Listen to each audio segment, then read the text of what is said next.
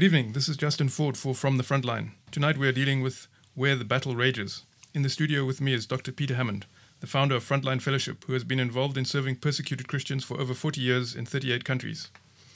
Over the last two months, I have been conducting an in depth conversation with Dr. Hammond about all aspects of evangelism what it is, how to do it, how technology impacts on it, with a special focus on the classic form of evangelism, which is open air preaching. In fact, today we are continuing the discussion on open air preaching where we left off at the end of episode 234 of From the Front Line. There are two main types of preaching topical and expository preaching. Dr. Hammond, can you explain each type and tell us which is the most useful for open air preaching? Preaching that is aimed at evangelizing and convicting the public. Would it be topical preaching? Generally speaking, topical preaching is is better because you only have the people for sometimes a few seconds. You can only get out maybe a few slogans or paragraphs as some people walk within your sound of your voice, depending on whether you're able to use some form of amplification or PA system or how powerful your voice is or how bad the background noise is. So that depends. Are you in a park? Are you in some thoroughfare in a busy street? So uh, all of that will play into it. But generally speaking, topical sermons are ideal because when it comes to expository preaching, you normally need time to develop the text in the background. I mean, that's perfect for Sunday morning uh, teaching training and of course for for midweek bible studies. But uh, generally speaking on the street topicals ideal but that still has to start from from scripture. I mean in uh, preaching there are three basic requirements. You've got to have something worthwhile important and relevant to say. You've got to explain and illustrate what you're saying. You've got to know how to start and how and when to finish. Now you can get your messages directly from the word of god from the bible as truths you know that are appropriate for any occasion as lessons you know the audience needs to know. Maybe it's a topical subject people are concerned about in society right now, like what if there's world war? What if we have a nuclear holocaust? And you know, well, where would you be? And so, uh, so important. People are concerned about the price of fuel. Well, have you considered about the price of uh, the wage of sin, which is death, and uh, uh the cost of living? Well, uh, you know, the cost of dying is actually pretty serious too. Uh, systematic Bible study on topics and books and people and miracles and parables and doctrines are ideal for church services and home Bible studies. But uh, for all of this, whether we're doing topical on the streets or uh, expository in a Bible study or church service situation, we need a vibrant relationship with God through the Holy Spirit. We need to have our minds renewed by the Holy Spirit, not conformed to this world, but transformed by the renewing of the Word. So basically, it's having a vital understanding of, of these vital truths and having a genuine knowledge of our listeners' needs. I mean, our people there are many people out there who are hurting or who are afraid or who are um, in crisis at different points. And so to be able to speak to people's perceived needs, all preaching must be clear and it must be relevant and it must be scriptural, of course. So, you know, you've got to choose your subject and your theme, but basically for open air preaching, it's not like you can use notes. I mean, often it's very Con, uh, extemporaneous, and you've got to speak off the cuff to a large extent, especially uh, depending on the response you get, you've got to be able to sometimes surf that wave and go with the thing. The important thing is that you think over what you want to communicate. Is this relevant? Is this appropriate? Is this important? Have I got my facts correct? Are my principles sound? Is my argument logical and uh, clear? Um, and uh, can I, in each sentence, are they clear and complete and concise? Because this isn't a time for some long developed philosophical thread, because some people are going to be taking uh, 15 strides in front of you before they're out of your uh, uh, range of your voice. So you've got to be able to. God now commands all men everywhere to repent. It is appointed unto man once to die, and after that the judgment. If you were to die today, do you know for sure whether you'd be in heaven or hell? If God was to ask you, why should I let you into heaven? What would you answer? So you've got to be giving very clear, short, behold, the Lamb of God who takes away the sins of the world. There's got to be short, sharp, powerful phrases which are scriptural, key questions which are going to galvanize people to action.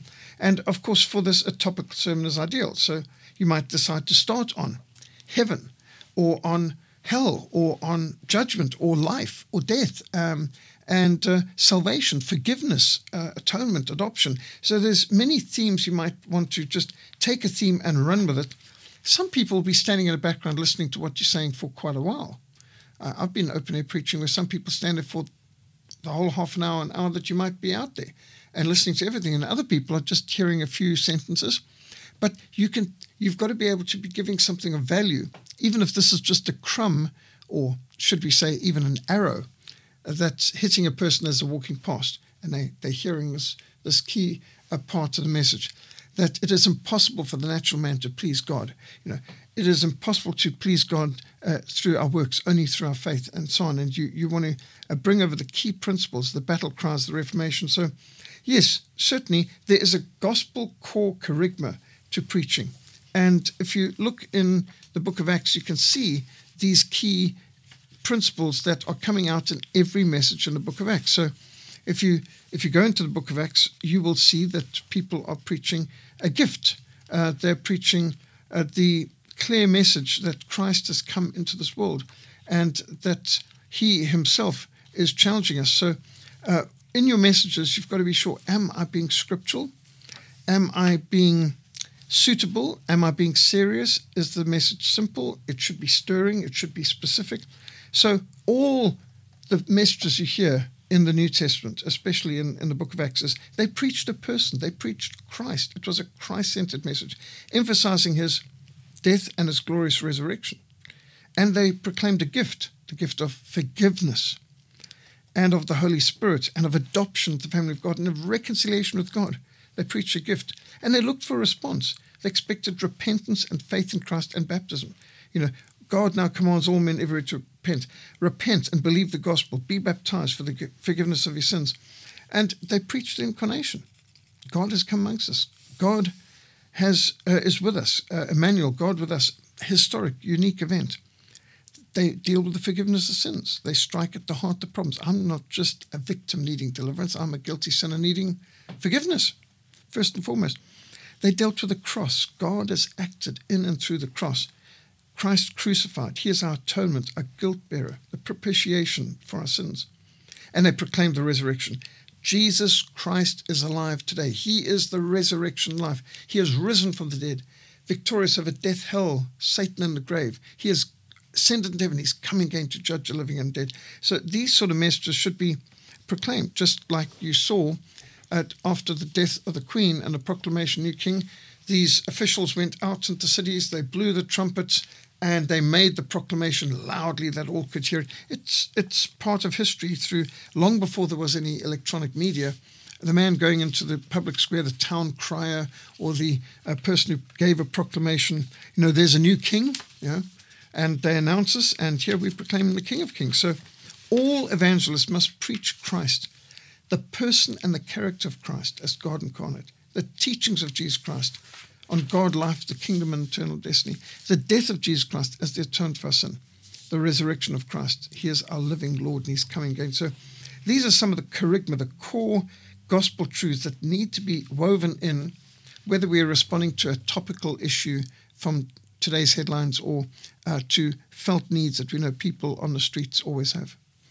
You mentioned that uh, the preacher should attempt to convey a short, potent message, sort of verbal arrows or crumbs. So, would it be safe to say that a simple message, constantly repeated and illustrated with Bible quotes and real life illustrations and personal anecdotes, is the best strategy for open air preaching? I would say so, yes. I mean, the gospel's got to be simple, it's got to be clear, it's got to be bold, uh, scriptural. Um, and so when we proclaim these gospel truths uh, with confidence and relevance, it's going to uh, really get people's attention. And yes, if a person stands around for a while, they'll get more. But if a person just walking past and they're in a rush and they might even be interested, but they've got an appointment, they've got a dash off there, they should still get enough of the scriptures to get them thinking about eternity and about God and Christ and where I stand with Him. So we so we're attempting to convey a verbal meme, so to speak. Uh, yes, bear in mind that I mean this is that you've got to be very quick on your feet because there are people who are just coming past, and uh, you know, like when we were in Wittenberg and uh, preaching open air uh, in front of the statue of Martin Luther and challenging people as they're walking from one side of the square to the other, and you know, you could address questions. Uh, you, madam, can I ask you if you were to die today, are you sure that you'd go to heaven? When you die, what do you think's on the other side? Where will you spend eternity? Sometimes just asking a, a bold question can help, but um, sometimes that's all you can do as a person strides across to get one or two questions to get people to think about this as they're walking along. You might get them to arrest their attention and they stop dead in their tracks and they stand, they start listening, or in some cases, start throwing questions back to you. And then it's like a tennis match, and you've got to be able to respond well. Um, should the preacher always begin by pointing out a contemporary uh, topic or problem in politics or society and then explaining that the problem is a symptom of a community or nation under judgment? I think that's a very good way to pro- approach it. Um, most times we should start with the problem and get the solution. I don't think it's very helpful to stand up and start saying, Jesus is the answer. Uh, that's well, what's the question? You start with the problem, you start the question. It's like, who's going to bother to go to the doctor unless they know that they're sick? Um, I don't go to the doctor uh, by my own free will. It's I've got to be forced to. It's got to be pretty serious, especially these days. We're not sure which doctors to believe after this pandemic, lockdown lunacy, masquerade madness, uh, salvation by vaccination, COVID cult. I mean, that was something bizarre, and a lot of medical people have lost their credibility. And, and now we know that uh, there's been, like Pfizer, has literally um, enlisted the help of Marvel Comics to bring out comic that's designed to promote Bill Gates' message of uh, the jab inoculations. Absolutely vile. And, you know, here you're talking about millions of dollars advertising campaign using Marvel Comics, which people think are for entertainment. Meanwhile, it's for brainwashing. So you've you've got contemporary issues, and well, anyway, the key point here is doctors. Um, the doctor's got to convince you that you're sick before you're going to be interested in the operation or the procedure or the medicine, and uh, uh, so it should be when it comes to the evangelist. Until people understand that they need God, that they need forgiveness, that they need salvation, that uh, they need redemption, uh, or that um, you've got two problems. You've got people who think that they're good, very good people. I'm a very good person, you hear over and over. Um, uh, until I understand that they're hell deserving sinners who have to stand before a holy God on the day of judgment. And most people don't see the need for forgiveness or atonement. They think, well, I don't need to be forgiven. I'm a good person. I'm not as bad as that person over there. And so uh, you've got to give people, in those cases, you've got, you, that's why you need the law of God to break the hard heart. And then we need the gospel of Christ to heal the broken heart.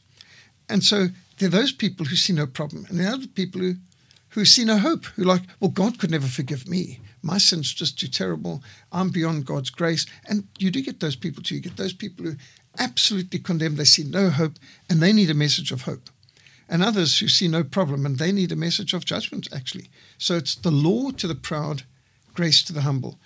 God resists the proud but he gives grace to the humble. And so we must preach the law of God to the proud, and we must preach the grace of God to those who are no longer justifying themselves but are asking, What must I do to be saved? Maybe they're not asking it verbally out aloud, uh, but you can see they're no longer trying to judge, uh, defend themselves. They're now feeling condemned. So it's law to, the, to break the proud heart and grace to heal the broken heart. Law to the proud, grace to the humble, because God resists the proud, but he gives grace to the humble. Is um, open air preaching a suitable occasion for prayer? Yes, it can be, but it it could be interrupted. I mean, it's got to be short and sharp. You can't have these long prayers that are maybe suitable in an all-night prayer meeting or an average congregation, and uh, because the average person there is probably unregenerate and doesn't even understand the concept of prayer, so it's got to be again pretty short, very targeted types of prayer in public. And there, there is a place for, right at the beginning, Lord God, may you be merciful and gracious to grant repentance and redemption to many of the hearers now. Lord, may you regenerate hearts. Lord, may you open hearts and minds. May you put your Holy Spirit in people's minds that they may un- hear and understand your word. Lord God, grant the grace for many here to repent of their sins and turn to you and trust in you. So, some very short, sharp prayers are, are quite um, appropriate but uh, nothing convoluted and dragged out, that's for sure. During an open air preaching session, what actions should the audience be encouraged to do in order to reform their lives? Do lots of introspection or make immediate changes in their lives or begin going to church or begin reading one of the Gospels? Yes, I mean, all those are very, very good ideas. Uh, so, yes, um, I think that to encourage people, do you have a Bible in your home? If not, come to me afterwards. I've got Bibles here to give you. Uh, or, you know, please take one of these gospel booklets right here. You might have a table, for example, someplace you might have them in your hand that you're offering while you're speaking. Offering people literature. If you do not have a Bible at your home, um, come to me, I will provide you with a Bible and so on, or a New Testament to get started with. Um, I would generally recommend we hand out tracts to people who aren't specifically interested. Gospel booklets, even, um, can be appropriate. But I would not give out New Testaments or Bibles until a person has made some kind of commitment. If they've read the gospel, Uh, maybe you're handing out Gospels of John or Gospels of Mark, and getting people interested, and uh, they come back for more. That's the time. But I would I would not be handing out Bibles in general. So, uh, what do we want them to do? Go home, open your Bible, start to read. Maybe you can challenge them. Read the Gospel of Mark or read the Gospel of John. Read the Gospel of Luke. Encourage them to get started in, in the Word of God. And then uh, uh, get on your knees by your bed and pray. Seek God's face. Uh, it's good to challenge people to pray, uh, to evaluate themselves in light of the Ten Commandments, to um, seek the Lord uh, for forgiveness and mercy, uh, or to go through the Ten Commandments and examine their hearts, how they have broken the Ten Commandments Again, the law of the Lord is perfect, converting the soul. We want to challenge people to seek God, to get into His Word, to uh, find a Bible believing church where they love the Lord and preach the gospel. We want to encourage people to to actually reach out to God in prayer, uh, to repent of their sins, to trust in Christ. So to call for action, yes, that that's always super important. And uh, if you've got a meeting that's coming up somewhere soon, or if you're reaching out and you've got a church or community in that area who's who they can turn to. Of course, that that does help. Uh, but most open air preachers are not specifically seeking to recruit people to their church, but to get people to seek the Lord in general. So, um, sadly, there are a lot of churches where the gospel is not preached, um, where there's a lot of compromise or where there's a lot of worldliness. So, it's a little dangerous in some ways because you don't want the person to wander off and join some liberal cult where they don't even uh, believe that uh, there's a man and a woman that marriage is between two uh, between a man and a woman, or that um, uh, life begins at conception, or that abortion is murder, or that creation is real, or that heaven and hell is real. Uh, there's there's a bizarre amount of lack of faith. Many pulpits are filled with backsliders or apostates, sadly to say. So we've got to say where the Bible is preached, where um, where Jesus is loved, where the people are seeking uh, to uh, fear God and follow Him. So uh, you've got to give a little bit of direction if people are interested in going to church because they could join up with some where they might end up uh, going down the wrong path. So, yes, we must preach for an action. And of course, all the gospel preachers that we see uh, in, in the book of Acts, they preached for a verdict, they wanted action. And so it's super important that uh, we aim at results. Um, uh, we want to inspire, involve, and inform people. We want to educate them and enlist them want to motivate them and mobilize them. We want our listeners to repent of their sins, to trust in Christ, to obey God's law and the scripture, uh, to seek first the kingdom of God and his righteousness. Um, you mentioned that it's dangerous um, pointing people to any old churches. They might end up at a liberal church. Um, so, I mean, would that raises the question: Would it be ethical to preach in the vicinity of such a church, uh, actually condemning such a church? Was that too aggressive? Well, um, it can be done. Uh, for example, I mean, just think if you were down in a Greenmarket Square during the COVID cult lockdown lunacy uh, 2020, uh, the um, apostate who was running the local Methodist church downtown off Greenmarket Square unfurled this massive yellow uh, banner, I mean, rolling down from the, the tower, uh, which said, The blood of Jesus cannot cure you from COVID, only a vaccine can blood of Jesus cannot save you from COVID 19. Only a vaccine can. Get vaccinated now. And uh, now, that's pretty apostate sign to put up there. And I've never noticed that church putting something like, Jesus said, I'm the way, the truth, and life. No one comes to the Father but by me. Or there's no other name given under heaven by which we must be saved. They haven't put up something like even John 3.16. For God so loved the world that he gave his only begotten Son, that whosoever believes in him should not perish but have everlasting life. So didn't put that up. Now, it would have been more honest if they'd put up there COVID 19 cannot save your soul from eternal hell. Only the blood of Jesus can. Repent now. You know, that would have been countercultural, biblical, relevant, helpful. But to just repeat the COVID cult lies uh, that the vaccine could save you, at first they were saying, I promise you, if you get this vaccination, you will not get COVID 19. Well, of course, almost everyone who got the vaccine did get COVID, uh, sometimes multiple times. Even the double, treble boosted uh, Justin Trudeau of Canada got COVID after all of his, uh, even Ramaphosa, even uh, Johnson, uh, uh, Boris Johnson and Prime Minister of England, even Joe Biden got COVID after all of it. So, so much for this. I promise you, I guarantee you, if you get this vaccination, you will not get COVID. Not only could they get it, they could share it. In fact, the evidence is coming out, and more reports all the time from medical specialists that um, the masks didn't help one bit, the lockdowns didn't help one bit. Uh, you can't see any significant improvement aside for countries that went on lockdowns or enforced masks or vaccinations over those who didn't, like Sweden. And so it seems that you know Britain borrowed a trillion uh, pounds uh, for uh, destroying the economy uh, for a seasonal flu, which you could never counteract because it was made in a laboratory, made 10,000 times more contagious by spike proteins. Everyone is going to get it. It was made in a laboratory. And it was designed like biological warfare to uh, contract everyone. Was so hyper contagious, no one was going to avoid getting it. And uh, the key thing is build up your immune system. Wearing a mask broke down your immune system. Locking people down, keeping them from exercise, that broke down people's immune system. So um, in this situation, yes, you, you could really see uh, the imbecility of the whole situation. And yet you had some churches, most churches, spent more time and energy into enforcing uh, hand sanitizing at the doors than they'd ever emphasized sanctification of your heart. They did far more to preach the gospel of COVID than they did of the gospel of Christ. They did more about social distancing in the church, more reminding of that, than about keeping yourself from the world, not being conformed to the world, but being transformed by the word of God.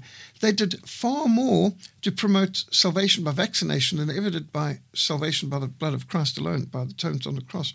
So imagine if the church could have the same enthusiasm and energy and put as much time and money and effort and printing into the gospel of Christ and the Great Commission as they put into the COVID culture during this lockdown lunacy. Now, that's quite a comparison.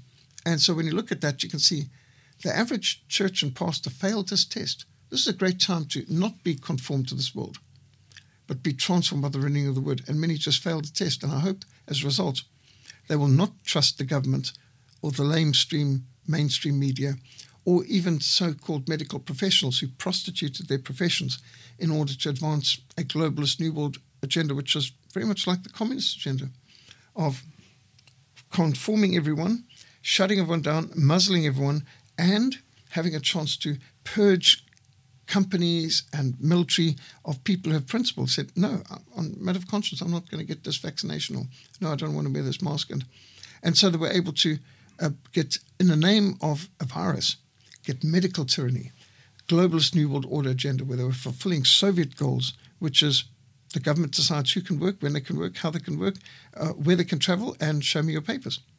Hmm, it sounds like um, outside Houses of Parliament might be a good place to do some outdoor preaching. And that's why we've done that frequently. Uh, with banners and posters too. Uh, one time uh, we were having the um, the inauguration of the president, Thabo Mbeki, 1999. We had a big banner uh, with Deuteronomy 30 verse that this day I call heaven and earth as witnesses against you uh, that you should choose life and not death so your children may live. Choose life that you and your children may live.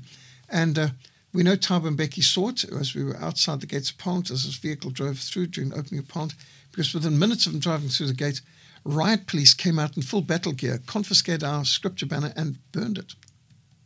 Literally burned it. I mean, what's so bad about choose life so that you and your children may live? But uh, so we made T-shirts with that message and we spread that verse all over because this is the kind of response. So um, I must say, um, opposition is not bad. Opposition shows your message hits a target. Apathy is a problem, but um, opposition, we shouldn't be too discouraged. A lot of people were opponents first, like just take Saul of Tarsus, who later became the Apostle Paul missionary. So let's not be too discouraged by people who are in opposition, because sometimes some of those opponents really are being convicted and they might come to the Lord at, at a good time afterwards. So we've certainly seen that. We've seen people who start off attacking us on the streets and who later ended up joining us. Mm, yeah, that means they're engaged in one way or another. Yes. Yeah. In the first episode of the series, episode 230, you said hecklers are an, are an open air preacher's best friend because any hint of debate or controversy attracts a larger crowd. Does this imply that the open air preacher can shift topics at will to accommodate the crowd and hecklers, or does he always need to bring the discussion back to his initial theme? Well, he can be a person who just decides to stay with his, his message, but I think it's wise if you get the confidence and if you're well enough prepared to go with the flow, just like um, eagle might uh, soar in whatever thermals and, and wind currents there are as they, they uh, go, re- reach higher and higher. And as a surfer, not that I've ever surfed, but as a surfer, uh, may choose that wave that's coming in to take their, their board further so we can surf interest. And I've certainly tried to surf topics that you can see going, whether it's in social media or in the mainstream media and an open air preaching. If the people are all discussing Ukraine, or if they're all discussing COVID, or they're all discussing a nuclear war, World War III, and so on. Well, that, that's where people are thinking right now. Start there, and and take it further and, and bring it to considering eternity. So I I think it's it's very good if you can be versatile enough and well enough read, well enough informed that you can go with it. Because I can imagine if you don't know much about it, then don't pick up that theme. Um, you know, a man's got no limitation. So, for example, there's a few things I can say when it comes to science, but I'm not a scientist. Uh, so while I can point out a few basic things, I'm going to leave the serious discussion of science to the uh, Dr. Philip Stotts of this world and so on. Uh, but um, I mean, there's some things I can say, uh, such as you know evolution is science fiction for grown-ups from goo to the zoo to you from mud to monkeys to man. A whole lot of nothing and a whole lot of time made everything. You know how much sense does that make? And how do you get um, intelligent design out of random chaos and order? It makes about as much sense as throwing a bomb into a printing press and expecting a um, 747 jumbo jet to come out fully tanked with pilots, fuel, and a runway. And uh, in fact, our DNA is far more complicated. So there's a few things that we can throw out, uh, even if we're not particularly scientists. But um, I'm not going to run down uh, too many rabbit trails for something that's not my field. My field's the Bible and history, and uh, there's some areas that I've got more confidence in, like uh, wildlife, animals, and so on. And uh, so I'll gladly run down some of those trails if they come. But I'm not going to try and get into something that's beyond, you know, quantum physics or something as uh, somebody else's topic. Although we touched on security and open air preaching in episode 230, I would like to raise the topic again by way of a quote from Ray Comfort. He said, quote, be prepared for the spirit of fear, the spirit of fear. If you're going to open air preach, you're going to right into Satan's territory and you're going to have spiritual warfare like you've never had before it's not the open air preaching that's hard. It's before the open air preaching. Mm-hmm. You'll get it every time. You'll get feel the spirit of fear come against you, and you'll feel discouragement. You're going to you're going against supernatural fear. End quote. Ray Comfort raises the topic of spiritual warfare and implies that the main weapon used by Satan is fear and discouragement. Would you agree that fear and discouragement are the main threats, or must preachers and evangelists take steps to secure their physical safety as well when preaching outdoors? For instance, uh, body cams, as used uh, effectively by the Bristol Four, whom we discussed in episode 230 as well. Uh, would that be recommended, or is it was that an extreme precaution only necessary in extremely hostile environments like the United Kingdom? Well, it certainly needed more in places like the UK and US uh, that you have body cams on you. But if any of our people can afford to and, and have uh, such technology available, it's very useful because, for example, the uh, Bristol Four, which include our good friend Adrian Clark, um, they were the case was dismissed and charges were withdrawn when the judge saw the video of it and could see. in fact, the preachers weren't the ones being abusive or disruptive at all. It was some of the audience who tried to accuse them, and that in fact uh, the police were guilty of unlawful arrest. So uh, let's face it, uh, it's very much easier to prove your case if you do have film footage, whether you've got it on you in a body cam or if someone else is videoing you while you're active uh, in this, um, it is helpful in these sort of situations to go beyond the he said that you said that, you know, and show some objective evidence. So a body cam or having someone there to film, like the way the master teams, Ray Comfort regularly do, can be very, very helpful. Um, we should expect opposition. But remember, it's a privilege to suffer for Christ, and we shouldn't be afraid of confrontation or rejection, because if that's the price to reach a lot of people, well, so be it. And uh, uh, Saint Boniface, who's a great missionary of the 8th century, he's a Celtic preacher. He's one of the greatest street preachers of all time. And uh, what he had to say is very relevant. Let us stand fast in what is right and prepare ourselves for trial. Let us neither be dogs that do not bark, nor silent onlookers, nor paid servants who run away before the wolf. Instead, where the battle rages, let us find ourselves. Run towards the roar of the lion, run towards the roar of battle. That is where Christ's most glorious victory shall be won. And of course, that inspired the title of, of tonight's program that uh, uh, we need to, you know, where the battle rages, there the loyalty of the soldiers proved, as our as the reformer Martin Luther said, uh, it's so important that we are not those who just are uh, defending those points that have already been accepted. No, it's where the battle rages. There, the loyalty of the soldier is proved. And to be steady on all the battlefront besides is mere flight and disgrace if he flinches at that point. And so, whatever the key issues of the day, whether it's justification by faith, as in days of Martin Luther, uh, whether it is the uh, key principles of what is the essence of the church or authority, uh, who is God, who is Jesus Christ, how are we saved. I mean, these are key issues. And uh, these days, uh, what is a man? What is a woman? Uh, what is marriage? Um, uh, is heaven real? Um, is Satan real? And these are some of the battles that you see today. And unfortunately, we've got a lot of cowards who run away from the battle. We need to be those who, who are seeking to be loyal to God and where the battle rages, there the loyalty of the soldier is proved. Must open air preachers refrain from providing their names and contact details for reasons of security? Should they use a nickname or remain completely anonymous? Well, you, you can be harassed in a way it is today in this age of cancel culture. It might be very wise not to be using your full name. Certainly, as a missionary into the persecuted church, I was following the general um, trend of we just use our first names. And in our mission, we've generally only used first names because you don't want to. Be, and quite a few people actually use nicknames too. And so that can uh, be helpful because, um, especially now that people can stalk you um, and uh, harass you online. Um, unfortunately, those who get well known become targets of character assassins. And um, nobody who's been involved in trying to make a stand anything avoids uh, attempts to blacken your name, to um, destroy your character and to harass you. And when they find out where you come from, to harass the church that you belong to, to harass anybody in your life, to even harass your family. I've, I've found that um, these pathological antagonist character assassins, uh, they like to target you, your wife, your children, anything that, that's close to you. And of course, that is very distressing, which is why you've even seen now in the States that that a Supreme Court justice who's pro life now has these people giving threats, attacking them when in restaurants, uh, putting demonstrations outside their lawn and their home, um, threatening their family members. So, unfortunately, that is a reality in the world today.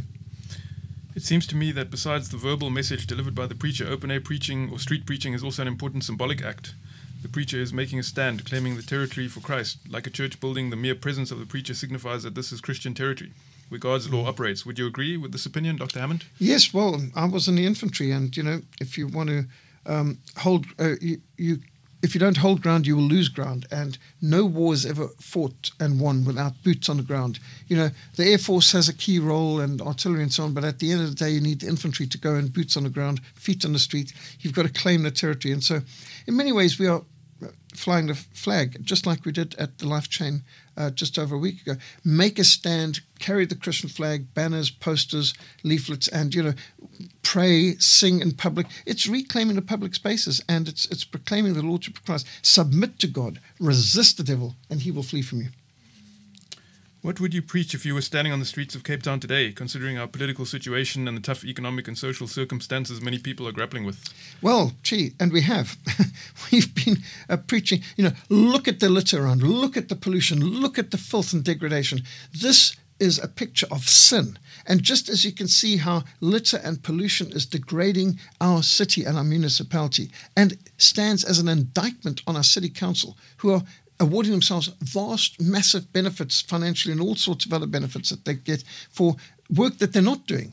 Stealing, taking rates and taxes for work that they're not doing. So it is a picture of the filth and degradation and pollution in our own souls and our own mind, where we, we're fallen people living in a fallen world. We are not good people. We are not evolving. We're degenerating. We're devolving. And this is what the scripture says the heart of man is deceitful and desperately wicked. Who can know it? It's so vital that we understand uh, sin. And this is a key part of what any preacher of righteousness does. They've got to expose sin.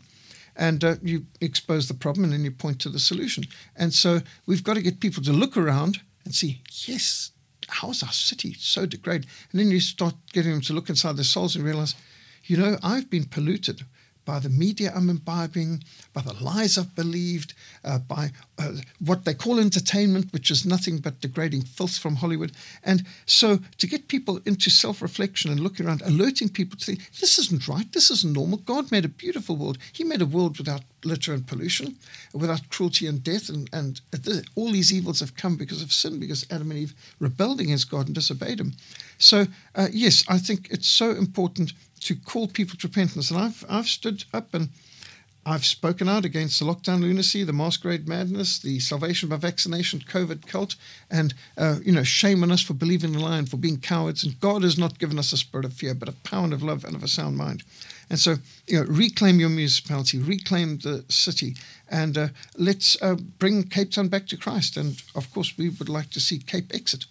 We'd like to see a free and independent Cape of Good Hope. And these are some of the things I've preached on the streets of Cape Town. I think it's a strong message which is needed because people today need hope, but they also need uh, a clear call to action. What do you think of Francis Schaeffer's statement that, to quote, Christianity is not romantic, not soft, it is tough fibered and realistic. And the Bible gives us the, re- the realistic message that Jeremiah preached into his own day, a message I'm convinced the church today must preach if it is to be any help in the post Christian world. End quote. Francis Schaeffer was quite prophetic and uh, he really understood. So many of his books were a very great help to me in the early years of my walk, like The Great Evangelical Disaster and uh, he, the God is there and he is not silent. And uh, so many top men of the church at the end of the 20th century. Uh, he uh, spoke to the situation like in what you just quote from Death in the City. Yes, we need to be like uh, like Jeremiah. We've got to speak straight to our world. Our world is uh, in crisis, in chaos, not just backslidden, but in many cases apostate. And therefore, it's vital that we give a clarion call to action. And uh, I'm just thinking, for example, at uh, Rozanne Visagie's memorial service, how the shofar was sounded, which was really like a battle cry. They used to sound those like the trumpets calling people to action. And a very strong message came through on that her call uh, to take up her mission and to be involved in evangelism. Um, in fact, I was asked by the family of Rozanne to, uh, uh, and Rozanne uh, Visagie was Rozanne Botha. She is the daughter of President P.W. Botha, for those who don't know and she died after a 12 year battle with cancer recently. And her request to us was bring a literature table, Bibles, gospel booklets, tracts, uh, and challenge the people at my church to take the tracts and gospel booklets and Bibles and do evangelism. Apparently, she never went on a date even without walking around the tables in a restaurant, handing out tracts to different people sitting there. And everywhere, whether it was uh, at the petrol station or at the shop, she was distributing literature. And I think it's so important to have this call to action, this call to evangelism, to make a stand. And uh, yes, um, we are called to be Christian warriors in a world at war with God. We've got to make a stand. There's a spiritual warfare. We start on our knees. We pray at home first before we go on the streets. I mean, every soul that's won on the streets was first won on our knees in prayer beforehand. Yes, this is spiritual warfare. Dr. Hammond, please remind us what resources Frontline Fellowship offers to equip and empower evangelists. Well, Literature for Africa is one of our busiest parts of our ministry. Uh, people are coming uh, every week uh, to collect Bibles and gospel booklets and uh, John and Romans and tracts and all kinds of Sunday school materials and other things, Bible study materials. We're distributing over 100 tons of Bibles and books totally free every year. Some years it's been up to 200 uh, tons, given you a metric ton. So, uh, if uh, and given totally free, this is a key part of our work. You know, in all of Africa, there are 100 million Christians, churchgoers, who do not yet have their own copy of the Bible or New Testament. And so it's so important to put Bibles into people's hands and put the Word of God in people's hands and gospel booklets and tracts that they can distribute. So if you're interested in uh, public uh, evangelism and getting into public space, or maybe you don't feel comfortable with preaching, but you can hand out literature. Uh, it's it's good. It goes together. I think gospel literature distribution. If one man's standing up and preaching and others are standing around distributing literature, which we often do. For example, Small Paul, the Chalk Talk evangelist, he often sets up his easel and he's drawing people to Christ, literally using artistry, and uh, while he's he's proclaiming the gospel. And then there's others of us walking around handing out gospel literature, which becomes a point of contact. And uh, sometimes conversations result as you're giving out tracts, and people might ask you questions, and now you've got a chance to uh, to uh, engage in, in some serious counselling and seek to lead people to Christ. So, if people want gospel literature. Contact Frontline Fellowship. Uh, come to Literature for Africa, you'll get supplies. If you want training in how to be a good evangelist, well, we've got the Evangelism Explosion training materials and the Way of the Master Living Waters materials on how to be involved in evangelism. EE or Evangelism Explosion, one of the very best, most comprehensive evangelist training programs, and of the Master is also superb, using the Ten Commands to first go for the conscience um, as pre evangelism. So the two work very well together. So for training, we have Great Commission courses, we have evangelism training workshops at different times, and you will find all the gospel booklets and tracts that you can possibly distribute. Um, if you can distribute thousands, we'll give you thousands of gospel booklets and tracts. Uh, so if you just want to start with a few dozen, that's fine. I mean, we've all got to start somewhere. But yes, if you contact us, it's uh, 021 689 4480. We're based in Cape Town, Rondebosch. 021 689 4480. Or you can email mission at frontline.org.za. Mission at frontline.org.za. You can go on our website, www.frontlinemissionsa.org, and you will uh, find more of the details. Also, if you look on social media, Facebook, you'll find Frontline Fellowship and Literature for Africa. And that's the literature with the number four and in Africa. And uh, you'll see we on there, and we will definitely provide you with either the training you need or the gospel literature spiritual ammunition uh, for this fight.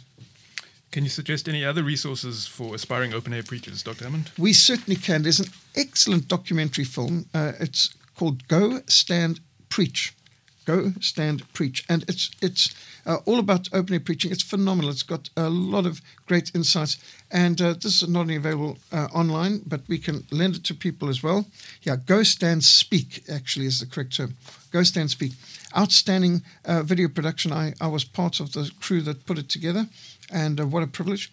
Also, Spurgeon's lecture titled Open Air Preaching, remarks on which is on the internet or in Spurgeon's book, Lectures to My Students, which was a set work book that we needed when I was studying at Baptist Theological Seminary. So, Lectures to My Students by Charles Spurgeon. There's a lot of Charles Spurgeon's materials available on the net too. And uh, the film Go Stand Speak, if you want to uh, have this film come and shown at your church, it'll be for several weeks in a row because it's it's something like two and a half hours. And uh, so it's designed to be in sections to be shown and then discussed on at midweek service or Sunday evening service. So those are just some of the great materials, but I think the film Go Stand Speak and Lectures for My Students by Charles Spurgeon are probably two of the best resources. Thank you for sharing your wisdom and insights, Dr. Hammond. Um, in closing, I'd like to read a verse from Acts chapter 2, it's verse 40. And with many other words, he testified and exhorted them, saying, Be saved from this perverse generation. Thank you very much for joining us for From the Front Line. God bless and good night.